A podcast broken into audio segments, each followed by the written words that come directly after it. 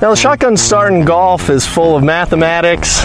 Um, there's a lot of a lot of setup work that we have to do in order to make a tournament work.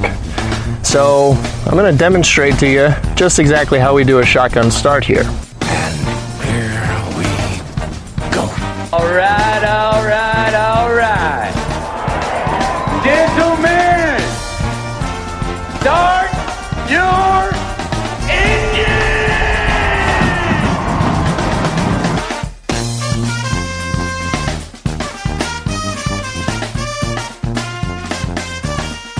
Greetings and welcome to a Thursday edition of the Shotgun Start. It is December twenty-eighth. Andy, how we doing? Brendan, I'm doing great. How are you doing? I'm great. It's a long time since we last chatted. I mean, that two and a half hour year in review marathon. Got that in the, the hay in the barn or the horse in the barn, whatever the term is. And uh, took a took a little break from Shotgun Start, but but we're back to do a little mid. That week between New Year's and Christmas is always sort of a odd, strange no man's land, especially in our business when there's typically not much golf happening, golf news happening. But we're back. We figured we get one more for like the last weekend of the year travel here coming up. Um, well, you know, I was uh, I, I satisfied my my flights last night. I uh, oh, what'd I you flew- do? I flew. I want to hear that. I flew. I flew from San Francisco to Los Angeles and right back. I was on the exact really? same plane. Did you get off? Did you have to get off and re-scan your I had to get off. That? Yeah, I had to yeah. get off. Of course, like both flights had like issues. It was like you know I had this great year. So, so like I was like I was supposed to have like two hours in between my flights. So I was like oh yeah, like yeah. it was night. So I was like I'll go get. Nice dinner. Like I'll just yeah. like sit down, have a dinner and beer. Of course, I yeah. had like twenty minutes, and I'm like, ah, I don't want to eat. Right, land at ten p.m. Like, so it was, it was fine. It was fine. I, you know, there was moments like I, I, I'm driving to the airport. I'm like, this is the dumbest uh, effing thing that I've ever done in my life. Yeah. But right. then there's like moments. It's like I'm like I will think about like the red eye. The like uh-huh. Sunday night red eye that I'll take some point to like North Carolina, and yeah. I'll be like, oh, thank God I have upgrade points to get up to first class and like yep. have a little yep. bit more space. So it's like this constant, you know, teetering of like really like what am I doing, and then like okay, I know why I'm doing this, but it's over. It's over. I'm done. I'm glad you got that done. I'm glad you. Got I think that there was done. somebody else on the flight that was doing the same thing too, because like. This guy, I saw this guy that was like, you know, across from me waiting to get on the flight. And then I grabbed a quick bite to eat and I like, turned around when I got, got, got my food to go sit down. And he was like behind me. And I was like, oh, this guy must be doing the same thing. I think I'm close on not your level. Some P Q P. I need like one more trip, but I don't think I'm going to be able to do that to bump up a status, but I don't think I'm gonna be doing that. I saw someone, some listener submitted, they flew from like Monterey to like San Francisco, some fifteen minute flight. I doubt it was Monterey to San Francisco to do this, to get this done. Uh, but this is apparently a practice. I'm glad you got yours in before the end of the year. A guy, a guy we work with, his wife needed a flight and she flew from Atlanta to Greenville. And he drove from Atlanta to Greenville, picked her up, and they spent the weekend in Greenville. That's insane. That's insane. Good. Well, I'm glad you got just a nice little plane ride, like a little kid, just flying around for the fun of it. Get your points. Oh, I love that. It was so ridiculous. I mean, the, the moment I felt the dumbest was like telling my three-year-old I had to go to the airport, and her, of course, asking why. And I'm like, I, I, I can't even explain to you why I have to go to the airport. As a West Coaster, and the, the prevalence with which you have to take red eyes now, I suppose it's much more worth it than where you based in Chicago or something like that. Getting those upgrade, right? I mean, that's what I did when we were at our member guest. I was like, I'm moving up for the red eye back to I, D C. It, so. Yeah, like knowing you're going to take probably like five, five to six red eyes. Being yeah. able to, like, some of them I'm going to get bumped up just because. Regardless. Yeah. But, yeah. like, the ones like the ones you need when you know you have, like, a big day the next day, yeah. especially yeah. if it's, like, S F O to Newark, um, where you get the lay flats. If you can get a lay flat, it's game changer, right? Yeah. Red eyes are terrible. I have a They're whole tough. I have a whole routine. You know, and yeah. it, it yeah. You're it, gonna it, need it, just, it again. It never goes year. well. Like you get like three yeah. hours. You're just yeah. You're just yeah. beat up by the end of it. Then you're in this like time warp. That's the worst. Is like you're in this time warp, and with what I do for a living, you know, I usually am going to be up like the next day at like four a.m. Eastern to shoot photos, mm-hmm. and it's like, you know, you just like lose complete track of like any bearing of time. Yep. Yeah, what you you're here, what you're doing unintentionally now is prefacing a big year to come, right? We're excited about Fried Egg, whether it's Club T F V, our normal shotgun start, our majors coverage. I heard you mention North Carolina, potential North Carolina trip. We got big things planned for twenty twenty-four. You know, I imagine we'll be in North Carolina for the U S Open. Uh, I imagine we'll be in the Georgia area in April. Uh, you know, we got a lot of events. Where's planned, the Super Bowl yeah. this year? It's in Las Vegas. Are you going to be in Vegas? A month or so. Flacco, Jumbo Joe going to bring you to Vegas? Jumbo Joe. Yeah, some things have happened since we last had a podcast, including unintentional Michael Block inc- incredulous reaction. Didn't plan on it. I was just like, no, come on. You didn't do this. My parents got my oldest son a Joe Flacco Browns jersey for Christmas. Like, come on, this this thing, this this rocket's gonna burn out within like by the time the jersey, of course, isn't ready. It doesn't come till January because the guy was signed two weeks ago and nobody expected him to do anything. But they got him a legit Joe Flacco Browns jersey, which will be one of those weird sort of collector's items someday. I was like, come on, no, you didn't really get him a Flacco Browns jersey, but uh, we could we could be headed to the Super Bowl. We'll see. Like.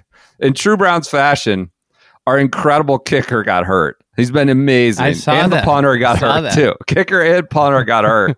Uh, so I, that, like, I can't get too optimistic. I could just could never get that up. It's a life of pain and misery, but uh, it's been so fun. A fun-ass team. I don't think we're going to win the Super Bowl, but, like, again, this is also why we like sports. A lot of fun Sundays. The ride has been fun. It's been an incredible journey. They play tonight. I'm in Cleveland. I don't think I'm going to go, though, so... Um, I think I think we're officially off fields, the Bears. I think we're done. I think it's time time to move on.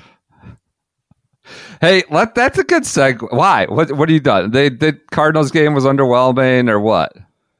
I mean, they they scored like three points in the second half against. Uh, he couldn't complete a pass against the worst pass defense in the in the league. You know, I gotta what U S C. Did you see the U S C kid last night? The Miller yeah. boss, the well, backup. This is the problem. I'm this a little concerned. Like, how about Caleb? Like, I don't know, man.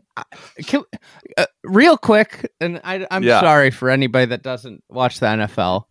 Yeah, I think one of the craziest things, as I've like been thinking about this, one of the craziest things in sports is that nobody has any clue how to scout.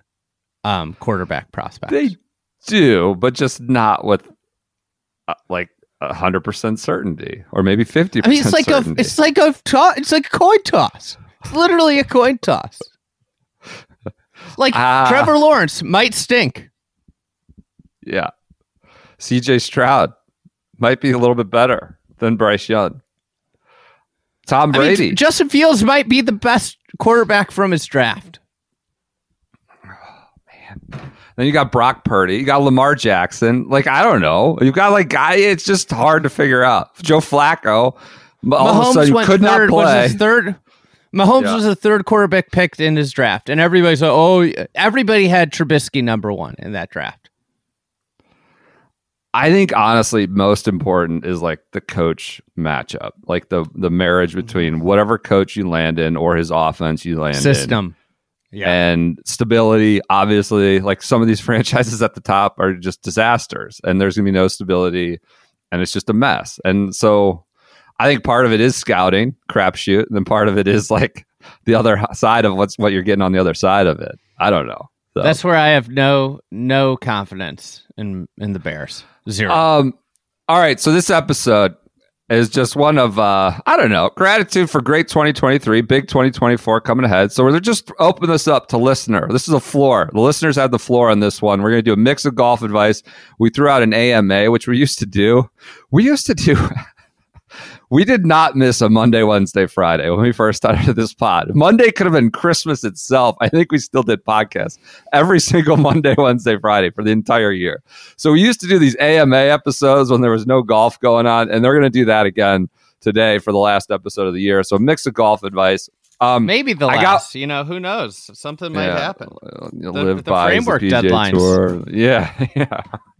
That deadline is just... Uh, I don't know. Not worth the we paper could, it's we on. Could, we could we could find out that Patrick Cantlay is completely, you know, um, taking control of the tour by January first. Yeah, and yeah, may, maybe. It, so maybe we do one it, more. It, the P G A Tour product is simply him playing golf. That's what we watch every every Thursday through Sunday. It's just him waggling about. We got if, some golf advice could, questions. Here's a, here's a, here's a question. To yeah. kick this off, if if yeah. you, who would be the worst player if you had to watch them play? You could only, when every time you turned on golf, it's your just T V featured player only, feed yeah. only was on that player. Who would be the worst one to watch? That's a good question. And, and who would be Ke- the best? Keegan's pretty frustrating, right? I I have really come to like and appreciate Keegan Bradley, but watching him can be a bit of a frustrating endeavor. Um, who would you put up there? There's options here. Who would you put up there? I think, I think, I would least want to watch. And this is nothing to do with I, you know, he was a great story at the beginning of the year. I can't watch Kurt Kitayama play. What a pull! He's just getting under blasted the ball, blasted. Oh just, yeah, I mean, it's just like it, it's just like everything I resent in golf is is is personified through Kurt Kitayama's golf game. You know, at Major League Baseball parks, they put net all the way around the foul, like the line. He needs one of those at every tee box. He's just sending foul ball, like beyond the foul line, into the stands, just balls right and left, getting under it, coming over it. It's just crazy. Hammered I don't like. Away. The, I, and like he, I, ends with I don't par like every the time. Way his golf swing looks either. Like it's like he's got like a Big Bell Reavy hat going on. Like it's like the whole the whole ensemble. And I think like I think I would genuinely like him as a person. He yeah, seems, seems like good. A great guy. Yeah. I yeah. just don't like watching him play golf. That's good. All right.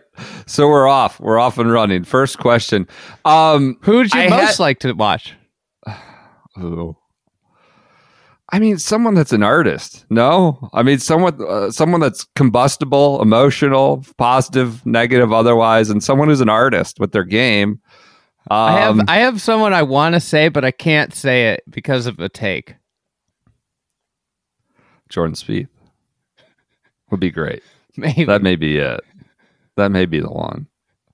Phil in a prior life, but maybe not right now. Um, Spieth would be up there. He'd be up there. A Tiger would be great. I don't know about Tiger in twenty twenty-three or four, but he would be a fabulous to kind of watch. If um, Tiger, if Hovland. Tiger could come without Tiger could come without the social media coverage,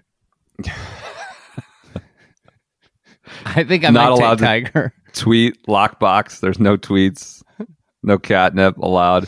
Hovland well, would like be if fun. I could go back to if I could go back to my old life before this job where I wasn't really on Twitter.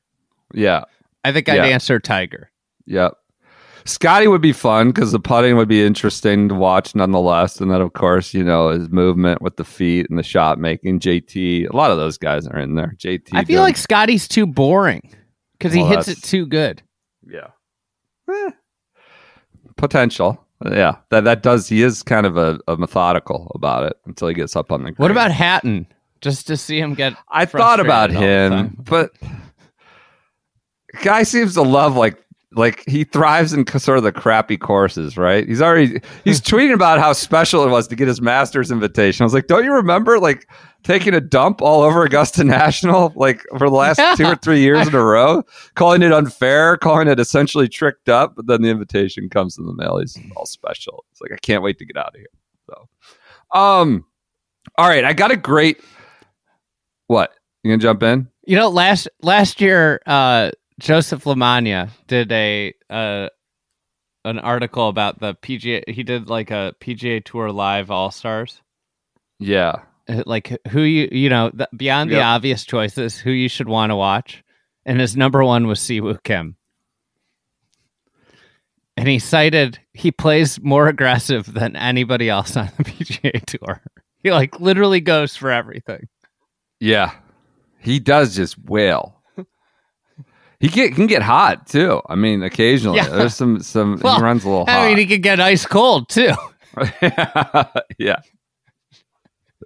that He's might be who, what you're looking for. It's relatable. Broke his putter right at fifteen at Augusta, and then had to putt with the oh, that was whatever amazing. three iron or something. And he was yeah, in the hunt. Yeah, yeah, yeah. Um, all right, I'm just Let's looking get, uh, at the world rankings. Yeah, Tom Kim's eleven. Oh God. What did he just win? Vegas again? Summerlin? What did he just win? I mean... I think T P C Summerlin. I think nothing's more of an indictment on, on the state of the O W G R than Tom Kim being eleven right now. And I, I like Tom Kim, but like... Is he the eleventh best player in the world? Like, are we... Is this real? Is this, are we living in a simulation? And like I like Kirk if we're, if we're going... and I like Tom Kim. You're just popping these guys about, and I like. I think I'd like him. Seems like a great guy. After you shit all over their game. Having or, said you know. that, it's like the, what is the Curb episode? Yeah. Having said that,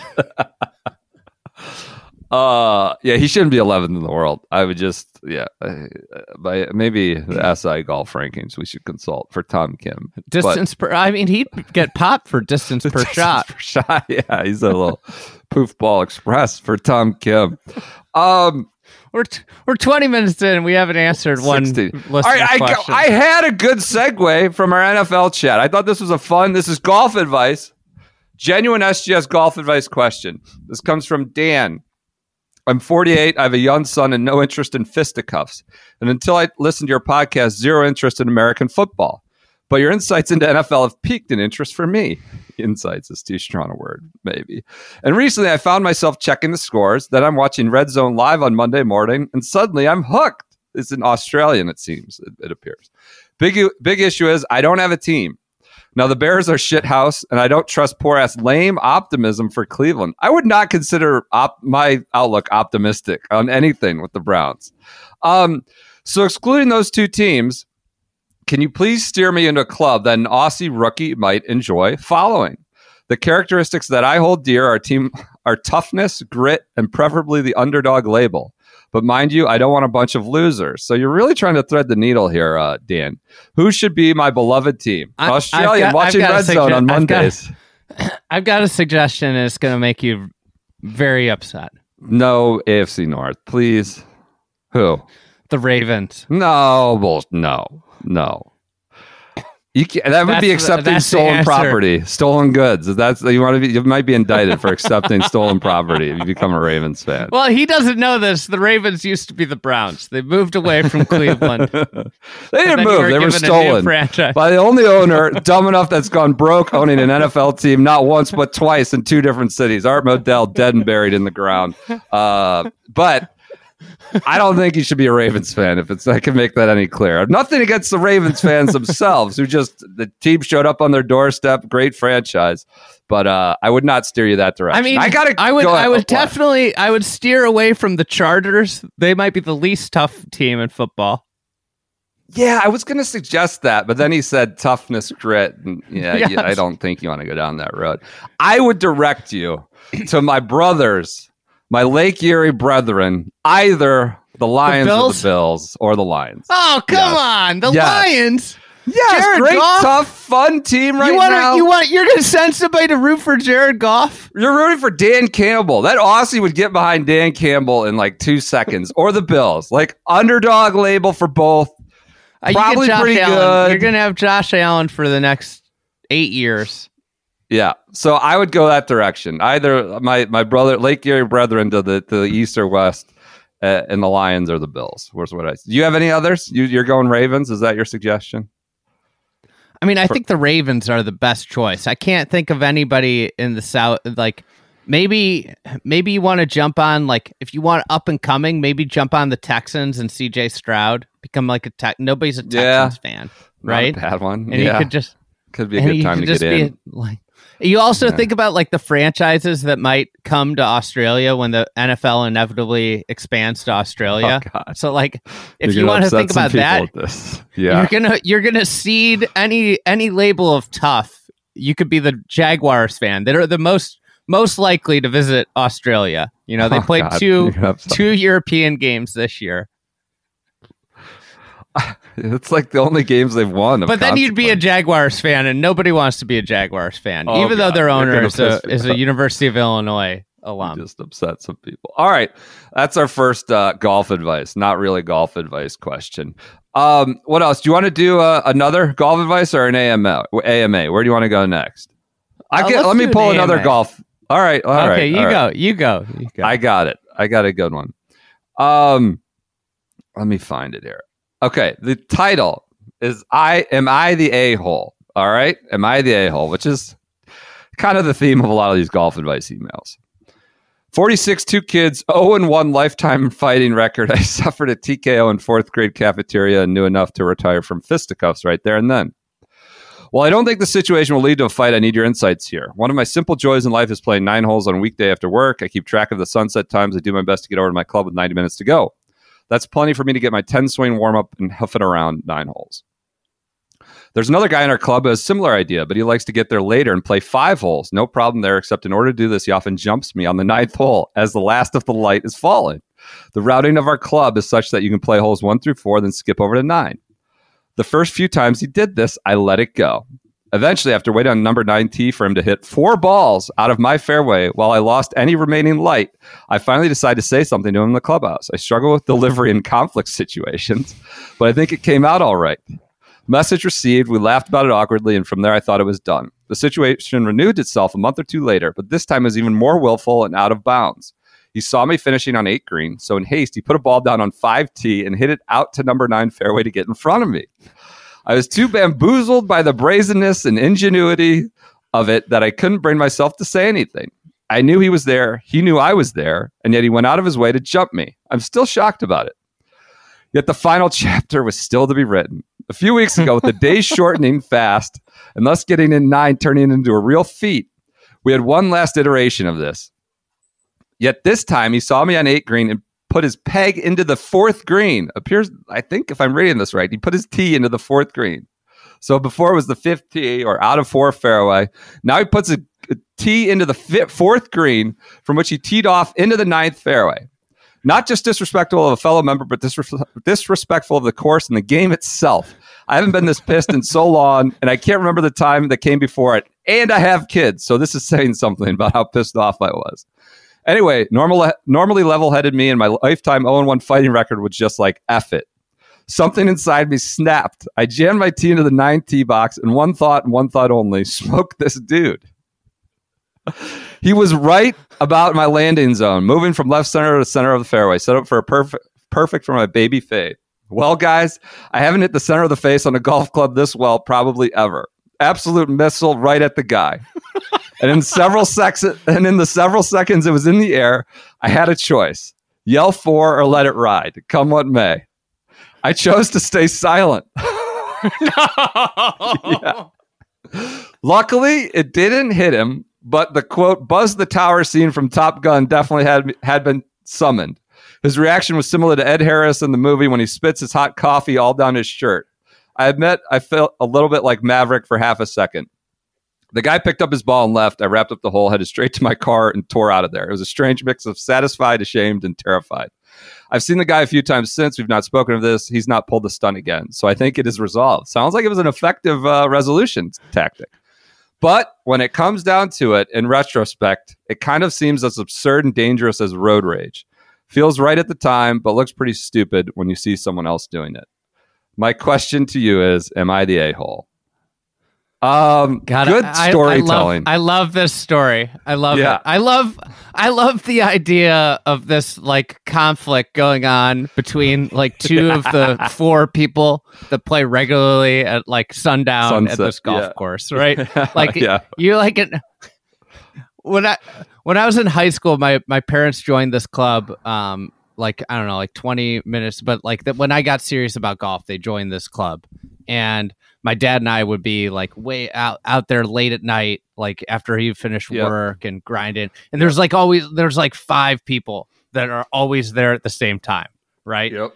And yep. you know, we would have like our one time. This one guy, like he was always kind of an asshole. He'd play through, like he was grumpy. He was a really good player at the club, but he was grumpy, and he, you know, he he wouldn't say thanks, like you know.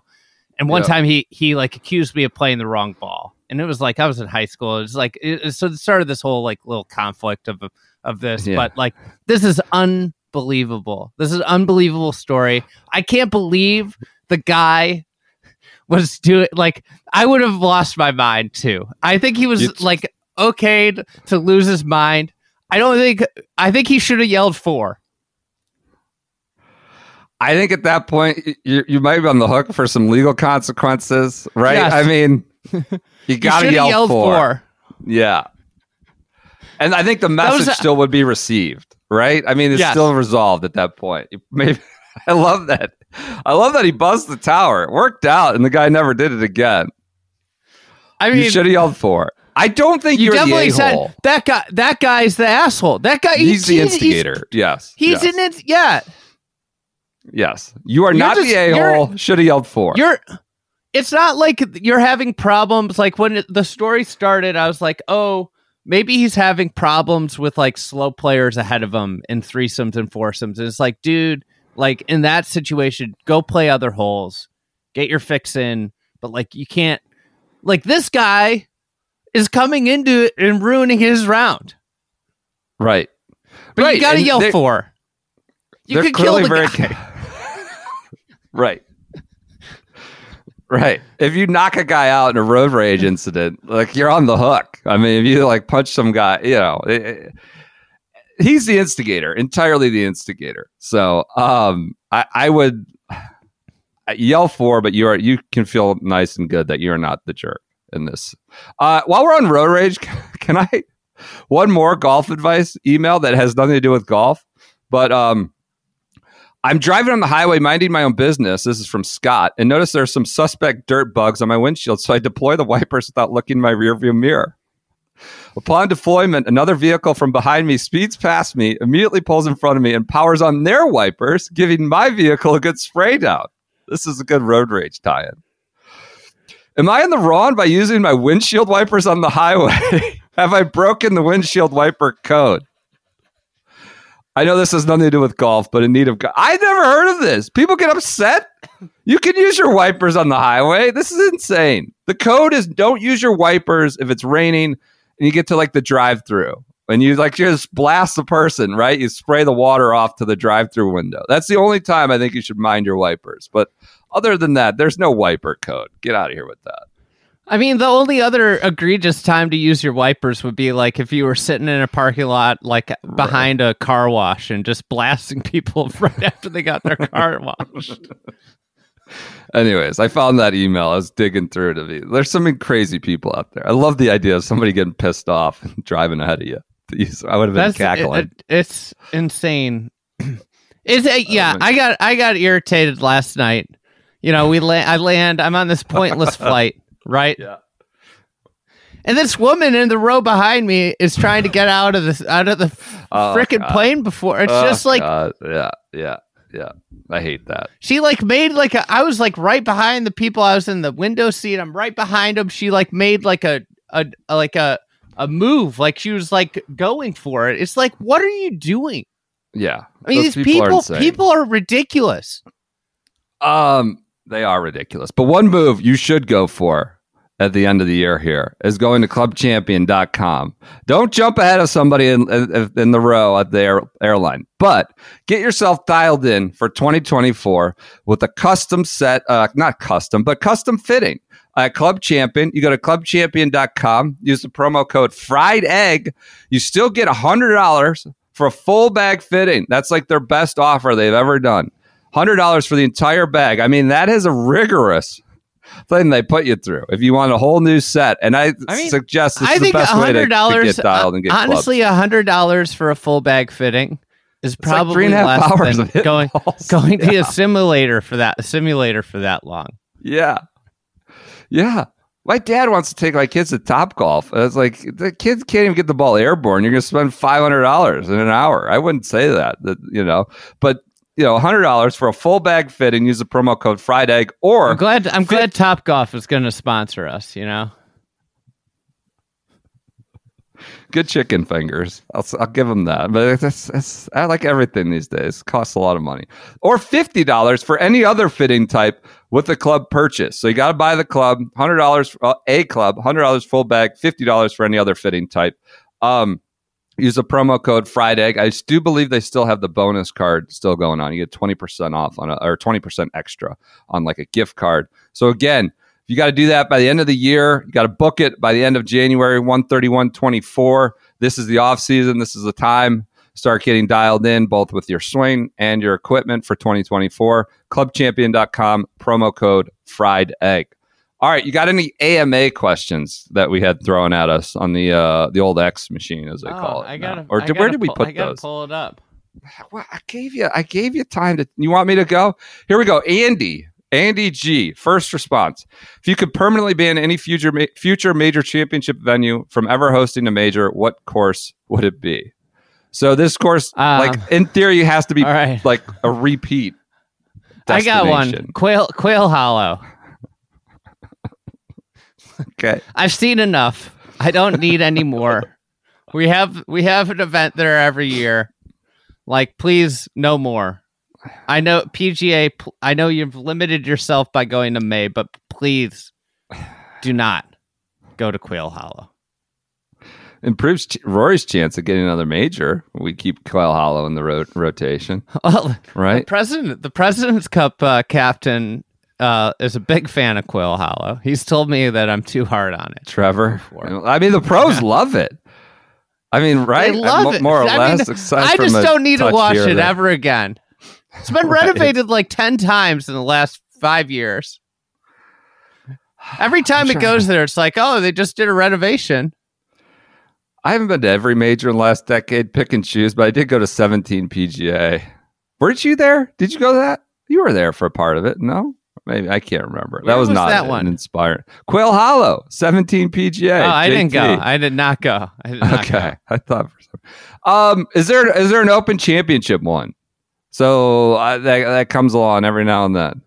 I, I yeah, no. It's harder to pop these though.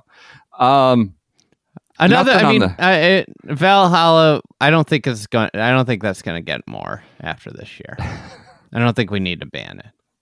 I mean, like, I, if you the want, P G A like a, Frisco is taking the Valhalla one, spot, basically. One that I contemplated was Pebble until they restored the golf course. Yeah, I thought about that. Yeah, yeah. Um, okay, go go ahead. You you take another A M A question. I got to respond to a text message here. Go ahead. Uh, okay. Um, let's go with. Uh, let's see. Would you ra- what would you rather have happen? Your favorite team wins the Super Bowl or Blocky wins a major? And this is from Davos. All right, so this is the old what's good for business, but what's good for my personal life debate. Like, what, what would I rather? You know, there's choices here. I mean, uh, come on. Blocky, Blocky winning a major would be absurd. It would be hilarious. It would be just a, just a complete... Bam, uh, bonanza on this podcast and newsletter and everything else.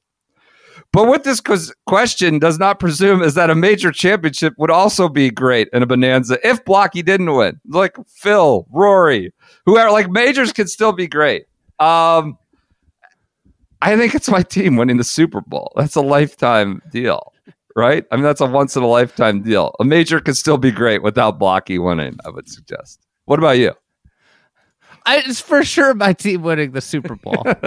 I think I think but I'd have a hard time picking between like the Bulls winning the N B A title or the or the Bears winning the Super Bowl. Okay. Um, I'm a massive Bulls fan. I think I think somehow the Bears are closer to a Super Bowl than the Bulls are to an N B A title. Yeah. I mean, this was a great question just for entertaining the hypothetical of Blocky winning a major and what would come of that. So Um, I mean, the blocky, the blocky winning, winning a major. It would just be. I don't even know if I, I could log on to social media. Yeah. He's got the course record of Valhalla coming this May. It's in play. All right, Chris A. fifty-four. We had no another kids. One. Would you rather see Tiger win another major or Bears Browns win a Super Bowl? Bears Browns win another Super Bowl. I've seen Tiger win fifteen majors. Right? Come on. Um, it would be great. Do you think I need to apologize if Spieth wins a major in twenty twenty-four? Yeah, There's I mean, I think you need to apologize. From, uh, W. I think you need to apologize whether he doesn't. Either way, you need to apologize. What do you mean? Why? Why do I need Did to you apologize? You just totally moved the goalposts on that take. Just shifted that one around. He's a star, bona fide star on the P G A what, Tour. What Not kind of the... what what's what star has won like two events in the last six years that are just, you know, against like mediocre fields? I don't know what to tell you. He brings, he puts the butts in the seats. Yeah, that's that's fine. Blocky that's puts star. Butts in the seat. Blocky had hundreds of people following. Is Blocky a star? It's a complete showman. It's an absolute star.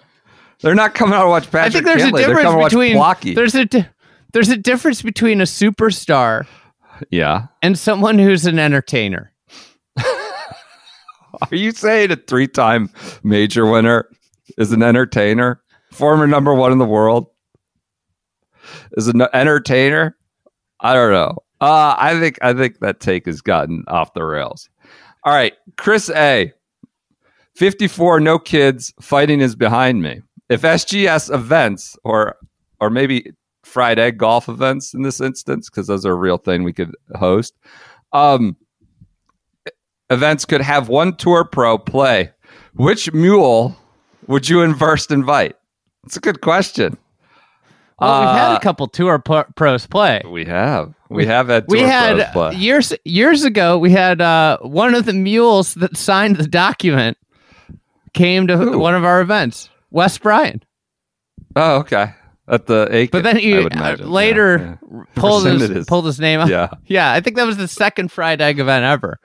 Yeah. Amazingly, Wes Bryan did not win, and his Lola brother George, Gross. his brother George, I think shot fifty-nine or sixty. Oh, I think he shot sixty. He p- partnered okay. with Sean Martin. Did I tell this story okay. before on the yeah, pod? Yeah, maybe, maybe, maybe. He won low gross. So if they if they they won low gross, but they didn't win the event because we did like a shootout, and and Smartin oh, yeah. had the first yeah. tee shot, yeah. and he hooked it into the into yeah, the woods. I think you have told this. Yeah, I think you have told this. so, shot a low score, did not do well in the shootout. Thanks to Smartin, he's getting uh, eliminated on the first first hole of the shootout. I think Wes um, Bryan and his college teammate were eliminated on like the third hole. Kevin Moore, uh, one of the minds behind Golf Blueprint, won that. Yeah, won that professor. Um, um, this is a good but, question. Uh, I, like a lot Justin of these Lauer guys, came to our our Brookside event. He was amazing. Canton, he was awesome. They, they're look these guys. I don't know. I guess we're limiting this to quote unquote the mule category, which is kind of a derogatory term. But again, Ryan Armour came up with it. We didn't just say it.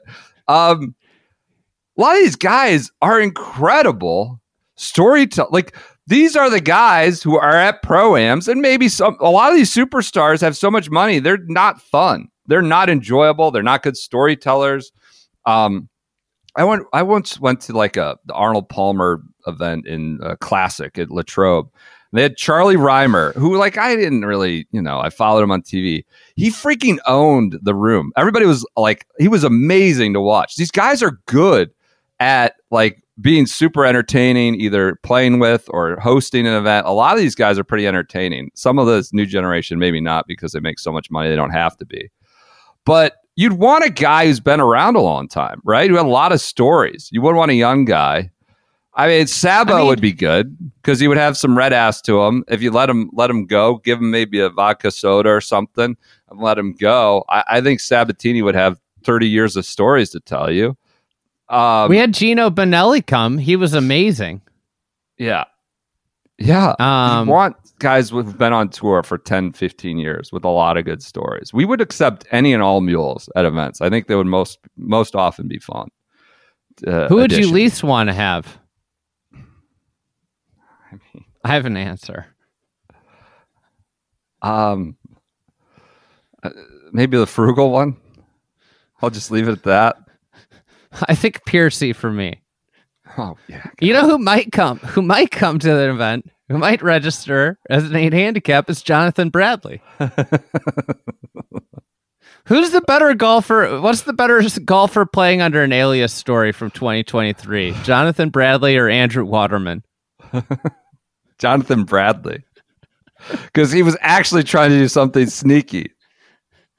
Andrew Waterman was just trying to keep a low profile for a couple of days.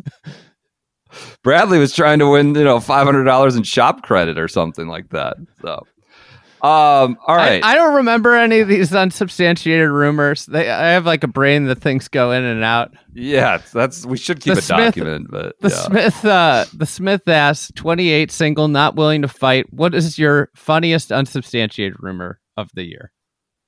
I figured you probably remember these better. No, these go in and out. I mean, the the Brooks making the guys do a workout, which came in pretty substantiated, but you know, still, we're not gonna. It's a, it's an amusing and enlightening one. And then Kokrak topping the ball on the range and being unable to play is a pretty good one. I think that's up there for me. A lot of the toasty tales were really great. Um.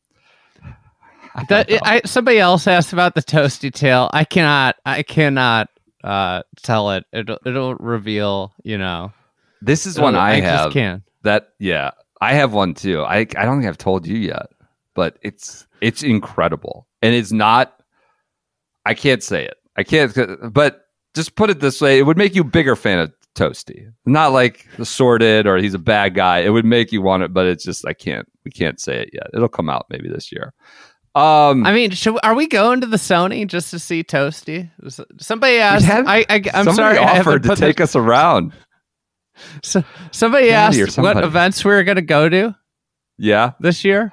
What events yep. are we going to? Um, that's a good question. I don't know yet. I mean, we usually book these things a week before. Riviera is likely, I would imagine. Maybe the Players. Probably the Masters. Masters, probably the U S Open. I'm not Open. going to the Players. Probably not the P G A. Just gonna maybe, um, maybe one of us. Probably n- neither. Um, I don't know. Then then we'll figure it out on the fly. I don't know. We we don't usually book these things in advance. We don't have game stories to write. You know, send in to the newspaper. Um, all right. What else do we have here? There's a million questions. Some good ones. Um.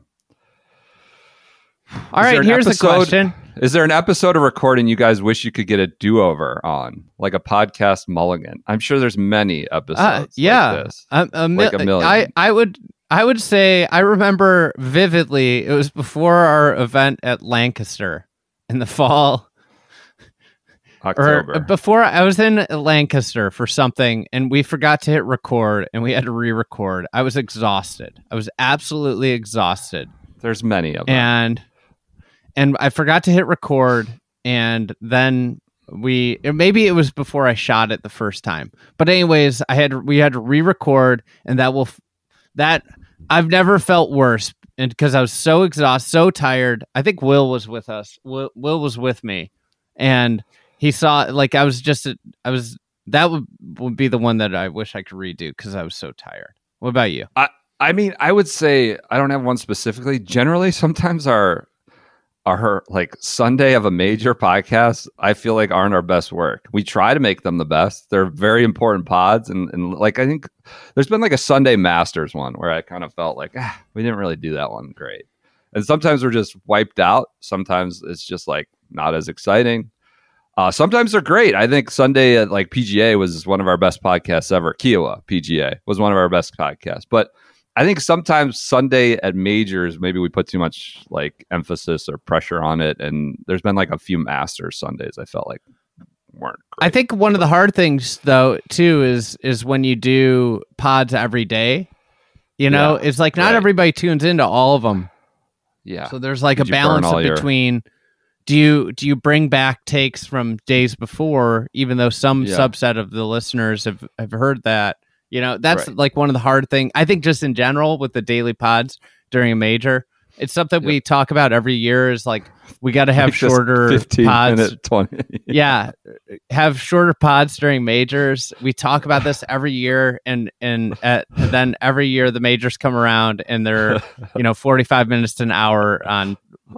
So like one of the tough things is then you step on takes, but like, this yeah, is the world yeah, we live in yeah, where like everybody's got to get their takes out, and then you know when you get if you if you're first on a take, then it then you'll see it you know trounced around Co-opted. on social media. Yeah, yeah, yeah exactly. Yeah, yeah, um, yeah. the the next days. So that's like one of the. It's like a constant dance. I always struggle with this with Twitter. Um, is like, yep. do you put twi- takes out on Twitter or do you save them for the pod? Um, totally. And if you save them for the pod, then usually they show up on Twitter without you know without any um. credit uh credit citation as to where they yep. came from yeah yep. so it's like uh, it's kind of like a tricky dance. Yep uh this one from Car for the Course. Uh would professional golf be more entertaining if they could only play with ten clubs? I would strongly suggest no, because they basically play with ten clubs now anyways. You know, they don't play with any mid irons, they don't play with any they're they've got fourteen. I think you need to get I down to like seven changes. yeah yeah I honestly, we had another question, like, should they cut the bag to eleven clubs? I was like, isn't it kind of in effect already around that? So I saw um, that Bryson played Sergio in a match with one club, and some somebody I haven't watched it yet. You know, uh, um, amazingly during my little break here during the holidays, I haven't been firing up flight. Bryson's YouTube channel. Yeah, um, yeah. But um, the. Uh, Somebody said that the that this match with Sergio, where they each played with one club, was unbelievable, and it like, you know, like they think of Sergio completely different because of how good he was. Like I do think that is a thing. Is that listen? Like this is why maybe it's a little bit disappointing where the rollback went and how little it is, how long it is till it's implemented. Um, you know, hopefully driver heads, but like some, you know, the skills are being diminished of players. Like. Yeah. Sergio Garcia is like a perfect example. As the driver's gotten easier and easier to hit, and from all intensive, like all reports, the drivers continue to get easier to hit. Players like Sergio Garcia um, get kind of, you know, their their skills get wiped away. Um, David, what's your favorite nickname you've come up with and why? I mean, there are a lot of options here. Um, I, I like Solicitor I, General for Tommy Gainey. Personally, I think I came up with that one. Uh, I'm partial which, to the septic tank. That's a great one. That was you, right? And I'm positive that was you, yeah. right? Uh, yeah, I you were. So. I think you were the piss bear, which just kind of makes sense, but now it makes one hundred percent sense after two years of using it or whatever. Uh, that's a good one you came up with. I love. I love the whole. The the, the, Prince the Tom of, Crier. You came up with Prince of Pontevedra. Prince of Pontevedra yeah. is pretty good. I don't know so, if he is the Prince of Pontevedra anymore. Uh, I guess I could tell this story. I ran into the, the subject of that nickname, and he introduced himself as that uh, at one point last year, and that was a, a highlight. It was pretty good. Um, yeah, Piss Bear, Solicitor General. Usually, like the off the beaten path ones are. are We don't know where we're going. This is not intentional. We don't write a note. We don't come up with this. We don't plan it. It just happens while we're recording. Um, all right. One of my Sam, favorite things was that ahead. was that poster or the the graphic that uh, was on the T-shirt that uh, Jason, Jason Page. Page came up yeah. with, because like he had nicknames on there that I'd completely forgotten about. Yeah, that was the best. That was Todd Watch. There's just a lot of different goofy Todd, things that come up. Todd um, Watch was great. All right, Sam, which one would you choose? You can golf every day, but at a course you don't especially like or even hate. He threw out a couple names of uh, bad golf courses, potentially. Or you can play golf once a year, but a course you love, that is. Cypress Point, Pasatiempo. Um, so once a year at a great course, every day you're allowed to play, but at a course you don't like. Um, what do you got? I'm going to go with golf every day, A, because yeah. like that's yes. unbelievable. Yes. And I don't really care where I'm playing golf if I'm playing golf every day. That sounds like delightful. I remember w- when I lived in Chicago and worked uh, before the fried egg, some of the best days of work I ever had were the days that I got up at like four thirty, went to yeah. Wave uh, Waveland, Sydney Maravich for people that live there. Um, it's a nine hole course. It's right on the lake on Lake Michigan, terrible golf course, but like it's right on Lake Michigan. And I would get nine holes in and I'd be like, you know, one of the first people off. I'd play an hour and a half, go home, shower, go to work. And those days, like I remember just being in a completely different mood at work. Right. So I'm taking golf every day. Uh, I just wrote something for, for the hottest club in town, Club T F E, actually Club T F E. About favorite. Favorite round of the year, and everybody I think would assume that my favorite round was playing Augusta National the day after the the Masters, and it wasn't. And it, it was it was playing uh, our event at Old Barnwell, and it wasn't because of Old Barnwell. Like, sure, the course enhanced the round, like it mm-hmm. it made it better, but the reason was I was playing with like a childhood friend that I grew up playing golf with. That I probably played more rounds of golf with than any other person outside of my like dad, right? And mom. Yep. So I yep. would say like that, like playing golf, it, so much of it is the company, right? Golf courses enhance it and are amazing. And, you, you know, but like if I'm playing Cypress Point one time, that's all I'm, all I'm getting is one memory from the year of golf. Like I was going through my phone on my flight because I didn't want to pay for the Wi-Fi for an hour, you know, and I'm going through my phone looking at photos and I like was remembering back to all the rounds. And it's like, that's what makes a great golf year is when you have a lot of different memories that you could think about. Like, what was my favorite round of the year? Yeah. Yeah. I would just add, uh, yeah, golf is no one course is no one golf course is bigger than just the ability to play golf or wherever it is, you know, on a field or wherever it may be. And the getting a chance to do that every day sounds much more fun and important than getting around at Cypress Point for once a year. No disrespect. I'm not going to great course. I'm not gonna what? lie, the way you delivered that first line, no one golf course yeah. is bigger, felt like something that you like co-opted from one of the many open letters in twenty twenty-three memo. I just like, well, I'm thinking about it on the fly here.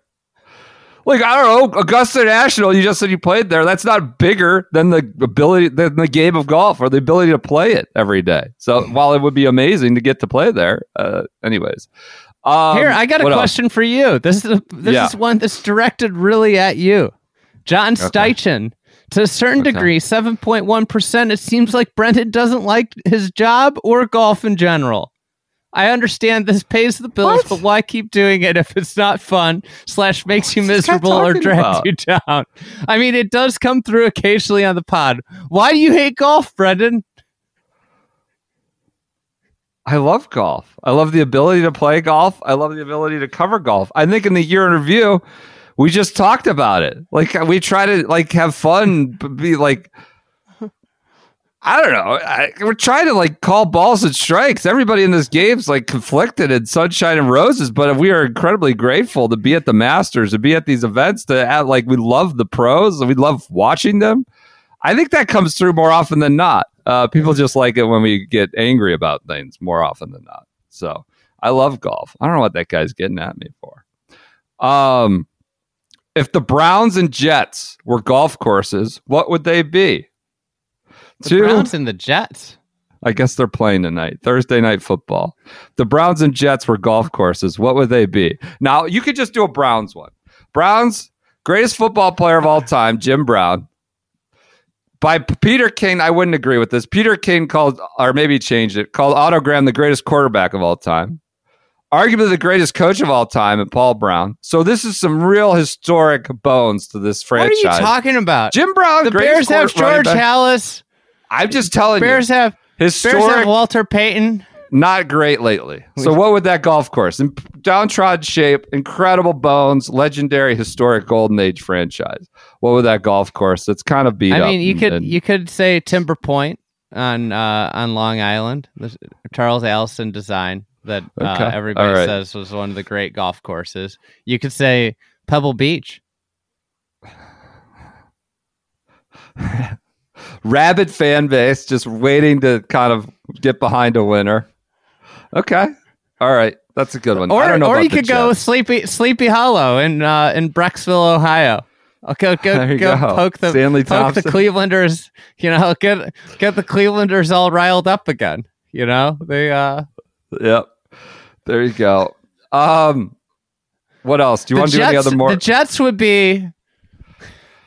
They were good once, one Super Bowl, and then just bad really since then. Entertaining fans. The Jets would be like a, a a course like that popped up. Maybe it's it's Nine Bridges. It appeared once on like the very highly on a, on a top one hundred list and never showed up again because they they they paid, paid to the be Raiders. There. Yeah.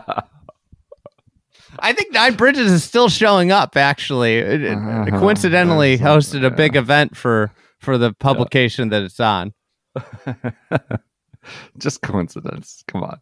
Um, what else? Do you have another one you want to go, or does that that bring us to the end?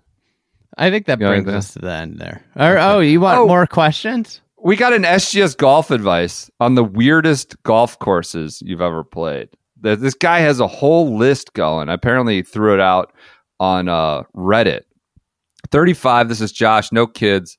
If I'll have to fight. Uh, If I f- I'll fight if I have to, but really don't want to. I recently made this post on Reddit. Reddit was blown away by the responses. I'll send you the uh, I'll send you the spreadsheet right now. You can scan it while you're while you're answering. Uh, weirdest golf courses he posted on Reddit. A bunch of people started sending them in. Uh, um, took everyone's responses, put it into a spreadsheet. My question is, what are the weirdest golf courses you guys have ever played? What made them weird? Do you have any additions to my list? So weird doesn't have to be bad. It can be good. It can be wild. It can be interesting. I would put, for me personally, renditions in Maryland. It's like a one of those, uh, one of those. What do you call it? The, where they mimic the holes. God, I can't come up with the name. The Chris Almeida wrote an article. Courses. Replica course. Well, yeah, it was just a bizarre. Like they were trying to claim this one hole was like Carnoustie, and I'm in the middle of suburban Maryland, and it's in bad shape. It was just a weird day. Weird round. I would put weird good. Gullin, for me, was kind of a weird course. It was great, but just the way it's all on the central hill, like up the hill, over the hill, around the hill. I thought Gullin was was one of the weirder courses in a very good way that I've played recently. And it, you'd probably put a lot in the U K for an American player. Um, what about you? Um, I see that they've got Lost Marsh in here. Um, the first, it's my favorite. I played it with my boss. I remember years ago. It was the first time. The funniest guys, thing was I was Chicago driving back. Guys love Lost Marsh.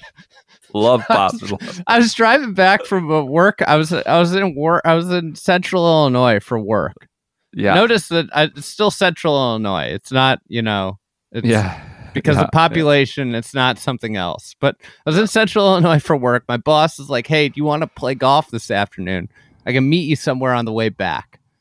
Yep. And I'm like, yeah, I don't have a golf shirt, but I'll, uh, I got my clubs and I'll just buy a golf shirt in the pro shop. And he's like, I love this place, Lost Marsh. So we go to Lost Marsh. Were you familiar with it prior to this? I hadn't played it. Encounter? I had never played okay. It. All right. I'd okay. never played it. All right. So I roll in. I have to buy. I have to buy a golf shirt. The only golf shirt that, that was in the oh, pro shop oh, was a bright red Nike Dry Fit Lost Marsh, like bright red, like fire engine red. That was yeah, fire engine red. And we're out there. We play five holes, and I'm like, "What the hell is wrong with this place?" So everybody that has never been there, and I've talked about, I've tweeted about this. There is literally water or O B lining the first five holes, both sides. Yeah. And there are like cart paths near it. So like they propel the ball into the outer. I mean, you're, you're playing. It's like, and it takes, it took us two hours to play the first five holes. And I was just so checked out. I had had a long day. I'd driven, I'd yeah. driven like, you know, five hours in the day. I'd driven down and back from, from Central Illinois and playing with my, I, I was so checked out. I just, I, I told him on like the tenth hole, I'm like, you know, I never want to play this golf course ever again in my life. And this guy had told me it was like my his favorite golf course. Oh no, you know, to play your boss. But, uh, that yeah. would that would be one. Um, I think like I think a lot of the best courses in the world are really weird. Like the yeah. old course classifies as a really weird golf course, right? You yeah. got all the yeah. double greens. Yep. You know, like yep. if you're, I, I'm looking at this list and like what makes a weird golf course. Like I think people would think that almost a lot of the greatest golf courses in the world are weird courses. There's something to be said about, you know, the most unique architecture being a little bit weird. Um, Is there one that's more extreme with the pars where you get five par threes or five or six par threes or par fives that I don't know if that classifies something as weird per se, but it's different. Well, I mean, like Cypress Point's got back-to-back par threes. Uh, Pacific Dunes has back-to-back par threes. Uh, you know, has, I yep. think it what is par thirty-four. Um, uh, what is it? Cabot, Cabot, uh, the Core Crenshaw course at Cabot, I think it's a par thirty-four front nine. Um, Sedge Valley's going to be that, right? Isn't that a, a yeah? sixty-eight? People will think Sedge Valley's weird because of that. Yeah. I think people will think the Lido's weird because like almost every tee shot's blind, right? Yeah. Um, so yeah, for us, I think weird is probably going to fall more into a good, interesting golf course layout or some sort of weird ass like vibe going on on the tee or the clubhouse or some sort of. I mean, some of the courses where they they're trying to tell you some story. Right, with every tee box or every hole, those are just too much. You know, you've now come to the point four in your journey. That's weird stuff. You know, I so. used to play a, a a a course every year for the U S four ball qualifier with my partner. And it was long. We liked it because it was like long, and we were both yeah. long. It was just like felt like okay, like no, you know, I'm as I'm approaching my like you know older years, I'm. You know, currently in my late thirties, but or maybe mid, mid, still mid thirties. Um, but um, you know, we were like, no fifty-five year old's going to scrape through here, and that's why we like playing yeah. there because we we're, you yeah. know, so we used to play our U S four ball player uh, at uh, the Legend of Brandybrook, and it was just an extraordinarily strange golf course, like some just I, it's just it, like Mickey Mouse shit. Um, And, you know, there it was just designed by the owner um, and and just like every, you know, a couple of years we were really close to making it out. And uh, and we'd like go back and like think about like, oh, where we screwed up. But that would be one that I classify as like a really weird place that I played golf. Um, you know, um, Preserve, I, I thought was a little weird for me, like a different, right? Different kind of place. Weird, good. Kind of unique getting up there and getting around where you're looking out. Okay. Um, I think Spanish uh, Spanish Bay would be weird. Actually, yeah, Spanish Bay is really weird. They have one one hole is called the Top Hat, and it's one of the strangest greens I've ever seen. In a bad way. It's like this dog like right bunkers on the outside of the if, for good players you just launch it over the trees at the green. And then you have this just extraordinarily strange green, like a, a like it's like a literal top, a literal top hat coming out of the green. Yeah, um, that would yep. be a strange golf course. That is a very strange golf course. Um, all right, let's do rapid fire. How do you explain your job as podcasters to people who don't follow golf or don't know what a podcast is? We don't. I just tell people it's, I talk and write about golf. Yeah, I mean golf media, and that's maybe too generous an umbrella term for it, but. Very strange.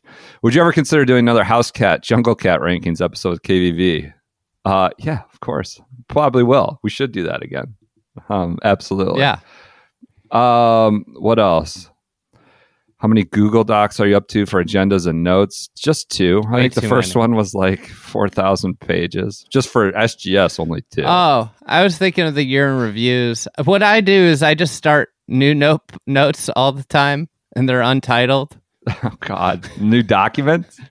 That's a disaster. Yeah, like I'll be watching, I'll be watching golf, and I'll yeah. just start a new one. You know, I do a lot in Notes app, and then they're just lost forever. I've, I've started to use the Notes app a lot yeah. now. Yeah, yeah. I like they're it. Searchable. I like how yeah, you can like bad. carry, you yeah. carry it around. You can yep. set reminders. I feel like it, all the Notes app might be underused. Um, Duncan White, have you ever met someone on the wrong side of one of your takes who raised it with you?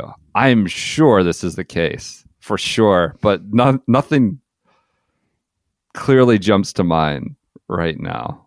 Um, um I've had some side? with golf golf architects.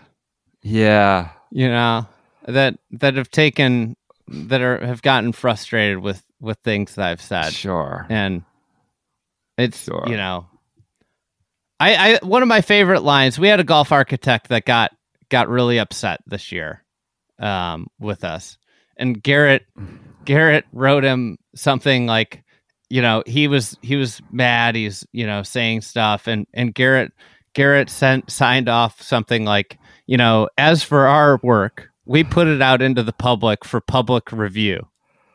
Like yeah, every piece of our content is out there in the public and subject to public review and very much reviewed. You know, like yeah, I think that's yeah. the thing. Like if we do a bad job, people will tell you you do a bad job in media. But like these golf architects. Um, are somehow like nothing can be criticized. No, the, none of them can be criticized. You know, you don't understand the circumstances. It's like, well, you didn't understand the circumstances of me trying to write something at, at ten p.m.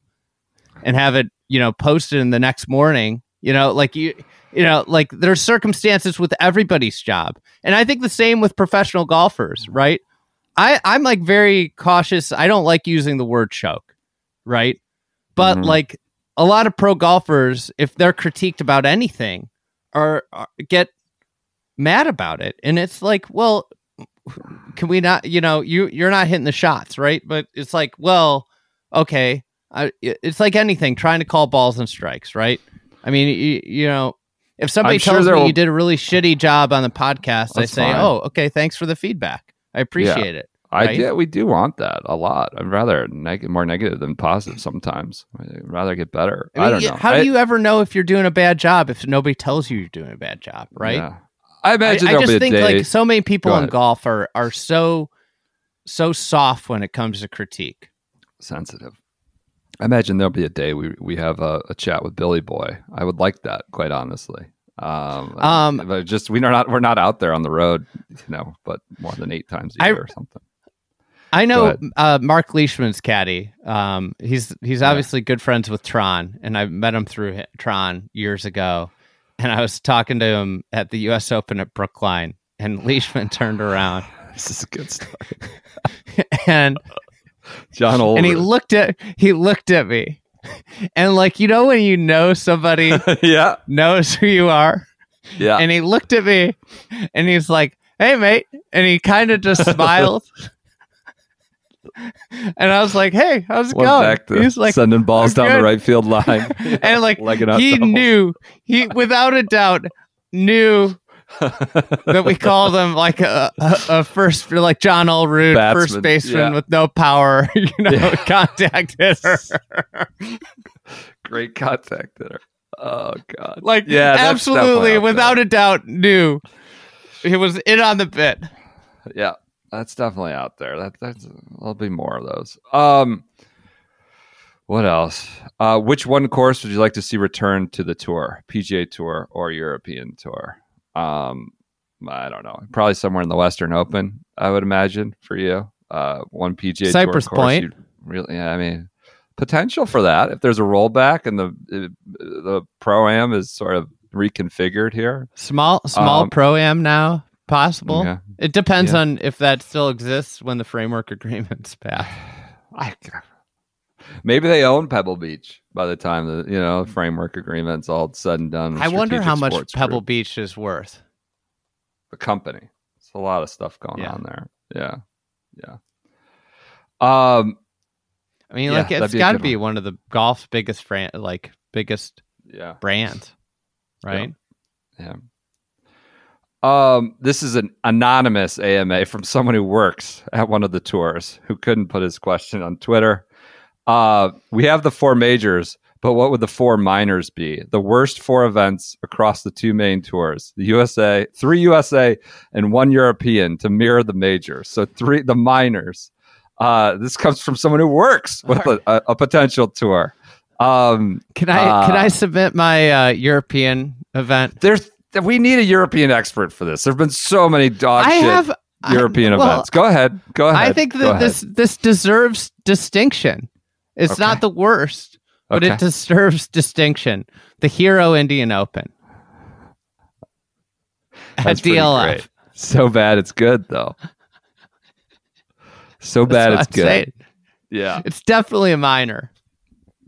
Um, Bermuda, Butterfield is just, I mean, it connotes everything. They've got they've got guys like off the street just playing in in that event in Bermuda. It's got to be up there. Um, Bermuda has to be in it. I think you got to put, which one's the one that the random mid-am e- exemption goes into? Is uh, the Dominican Republic? Or is that Puerto Rico P R or Dominican? It's one of those two. Guy, that has who got to in be it? In. Who got in it? The guy from the Met, I think, got in it. Um, what else? That I, I don't want to do all think, opposite field events. Memphis. Yeah, I think I think you got to put no. I think you got to put um, uh, T P C Craig T. Nelson Ranch. Oh yeah, in. yeah. There you Byron. Go. That's a good one. No disrespect to Lord Byron, but what they've done to that event. Uh, that's a good one. Byron Nelson, Bermuda, the Hero Indian Open, uh, which in a strong field of Europe. Like, remember when they were in Cyprus and all those kazoo events? There's a lot you could pull from the Euro Tour event. Uh, all right. And then I maybe got, one I got more. a final submission. Okay. The Tour Championship, because it's not actually... I went with Memphis. Hey, uh, but, all right. Go ahead. The Tour Championship, because it's a net event and no other sporting, you know, uh, outfit has their, you know, no, the N B A doesn't play a net N B A championship, yep. right? Yep. Yep. All right. I think that does it. I've got a bunch of golf advices lined up, but guess what? We're going to keep doing that in twenty twenty-four. We'll do some more. You have any other A M As you want to throw out there? There were some about course uh, I liked this stuff. one. Mike Mim, which okay. architect will be the first to do a co-design with Blocky? Good one to end it on.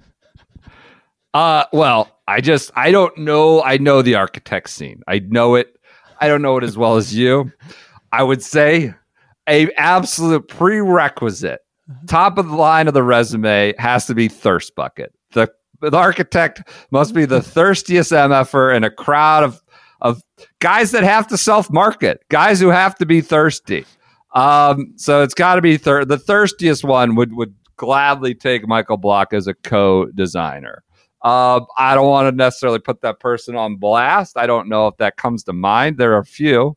Um, Could it be the Tom, shirtless shaper, Tommy Fazio two, uh, with, in conjunction with, with U S G A Mike? Yeah, and now the P G A. You got the whole.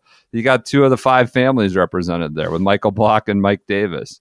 Um, that could be the outfit, but again, it would be have to be I, someone. I think who's, Jack who's, Nick. I think Jack Nicklaus is a, is a great great option for this.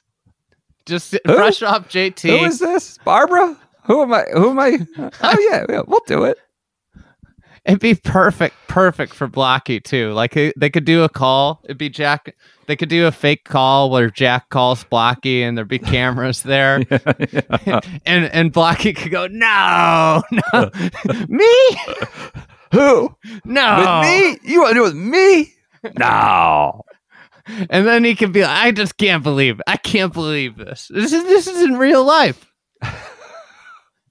Blocky's course would be set up for, you know, someone who doesn't have Rory's lawn game, but everything else Blocky game, right? So incredible. It would, it would co- it'd be like a, I, I've heard M J's course, like yeah. it sh- pinches down at like where the pros hit it because yeah. he's always playing money matches against yeah. the pros. Yeah. So it's like really wide where he hits it and then it pinches yeah. down. So Blocky would do that at like two seventy-five. Yeah. It would just narrow up.